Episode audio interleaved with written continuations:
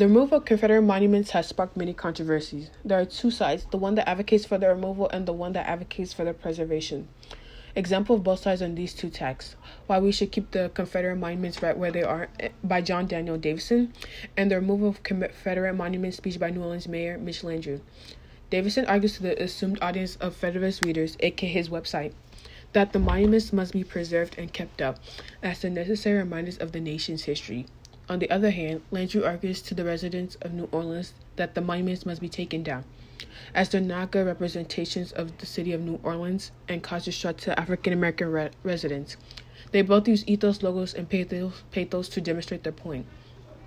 Both authors make strong arguments for their positions on why the monuments should be removed or kept. However, Landrieu's argument is more persuasive and convincing. First, Landrieu has a clear and more direct audience. He starts his speech off with the soul of our beloved city is deeply rooted and continues with the pronouns we and our throughout his speech. By doing this, he bu- he builds inclusivity so his audience feels like they're part of the change that Landrieu wants to happen. Meanwhile, for Davidson, it's assumed that his audience are the people who believe the same thing as him, aka conservatives and Republicans. Without a direct and clear audience, his message loses meaning and impact because it's boring and lackluster. Next, Landrieu actually includes the perspective, voices, and feelings of African Americans. Landrieu includes words from important black figures like Nelson Mandela MLK, includes detailed facts about slavery throughout his speech, and adds an anecdote of an African American mother or father trying to explain to their fifth grade daughter who Robert E. Lee was. Since the monuments would have the most negative impact on them, it would be beneficial to see their positions. In fact, the debate literally stems from African American slavery. By seeing their position, it gives more context on the issue and makes the audience see deeper on the issue. Since Landrieu's argument is rooted in African American perspectives and voices, he sounds more credible, and his credibility makes him more stronger.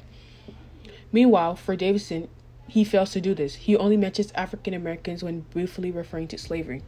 The lack of perspective, voices, and feelings makes his argument less effective, as they're the root of the debate, so they should be the root of the argument. Davidson's root of his argument is biased political feelings, which slowly makes him lose credibility because it seems like he's going off on a political tangent. This brings me to my last point. Davidson shifted his argument into a political issue to antagonize the left, aka left wing, rather than focusing on his actual point actual point, why the monuments should be kept. Debasing is more of a social issue rather than a political issue. His biased political feelings overwhelms the actual argument. He's not effectively persuading his audience on why the monuments should be kept up, instead on why right is good and the left is bad. In opposition, Landrieu stays on track of his argument and does not bring in politics. He strictly and effectively focuses focuses on why the monument should be removed. The audience uh, has a clear understanding of the debate, so they will have a better understanding of his argument.